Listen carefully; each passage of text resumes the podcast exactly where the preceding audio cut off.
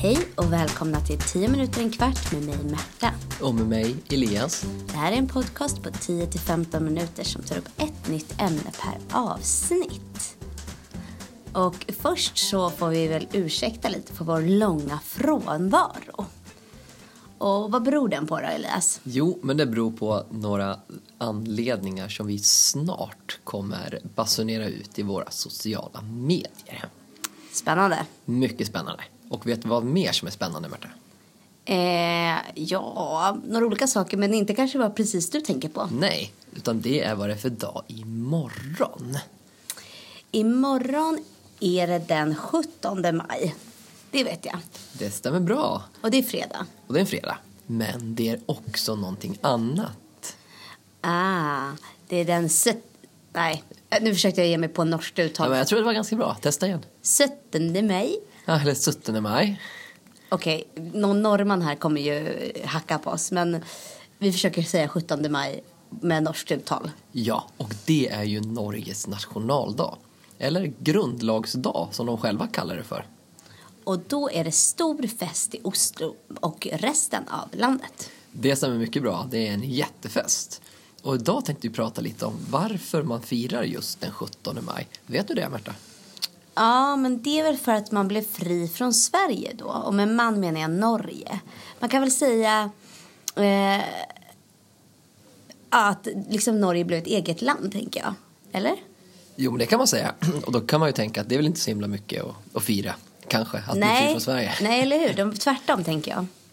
Ja, det är ungefär Mm. sant faktiskt. Eh, man firar på ett sätt att de blev fria från Sverige. Eh, Men jag har aldrig riktigt greppat det där. Tvingade Sverige Norge att vara en del av Sverige? Eller ville de det? Eller vet du? Ja, alltså jag har ganska bra koll på det, men det är lite komplicerat. Så jag ska försöka sammanfatta det lite snabbt, tänkte jag. För vi börjar 1814, mycket länge sedan. Napoleon har precis besegrats i de stora krigen i Europa. Både Sverige och Danmark har varit inblandat i det här kriget, men man har stått på olika sidor. Sverige har turligt nog stått på den sida som vann. Så när man ska förhandla fram freden sen, då kräver Sverige att för att man inte ska attackera Danmark så vill man ha Norge som då är en del utav landet Danmark. Ja, låter som ord och inga visor. Ja, verkligen. Det var ju stentufft. Och Danmark, de har liksom inget annat val än att gå med på det här. Men norrmännen, de vägrar. De ser sin chans att säga, ah, men nu kan vi bli självständiga från danskarna. Så de utropar istället på just den 17 maj 1804 eh, sig själva som ett självständigt land. Och det gör de på en plats som heter Eidsvoll. Och man väljer en norsk kung och man skriver en egen norsk grundlag. Ah, så det är därför det kallas för grundlagsdagen. Ja, exakt. Men tyvärr för norrmännen så struntar svenskarna i det här.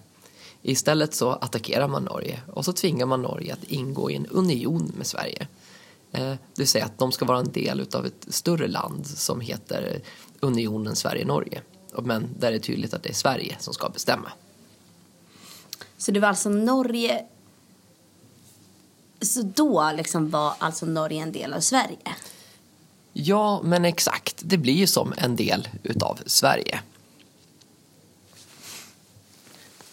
Och det är bland annat därför som att man delar ut Nobels fredspris i Oslo inte i Stockholm. För när Nobelpriset eh, kom till så var ju Norge en del av Sverige. Så då tänkte man att de ska få och dela ut ett av priserna. Eh, men den här relationen mellan Sverige och Norge, den knakade i fogarna. Och så redan 1905 så var det slut med den här unionen. För då beslöt norrmännen att bara lämna Sverige. Och det fick de göra? Ja, alltså det knorrades ju lite från svenskt håll men det blev faktiskt inga större processer. Och därefter så beslöt norrmännen att från och med nu så firar man den 17 maj som sin nationaldag. Alltså, man firar liksom inte direkt att man blev fri från Sverige utan man firar den dag då man skrev en egen grundlag och på ett sätt blev en självständig stat. Och innan svenskarna förstod det? Innan svenskarna förstörde att man blev en självständig stat. Ja, exakt. Men då kommer vi egentligen till den viktigaste frågan. Hur firar man då 17 maj tror du? Eh, Ja, med pompa och ståt efter vad jag sett på tv. Verkligen. Är det något de kan norrmännen. Det här måste vi ge dem. Vi gillar ju ofta att berätta lite historier om vårt västliga grannland och så. Men är det något de kan, då är det att fira den här dagen. Man älskar 17 maj och hela dagen är en stor fest. Det är flaggdag och alla är lediga från sina jobb och alla skolor är stängda och så vidare. Så dagen innan, den 16, då brukar de festa loss ordentligt. Och på själva 17 maj, då går det många, många långa tåg med människor genom hela Norge. Och i Oslo så har man som tradition att ända sedan mitten av 1800-talet gå med ett så kallat barntåg. Och det är alltså massa barn som går i tåg och det marscherar fram musikkårer och festklädda barn som viftar med massa norska flaggor.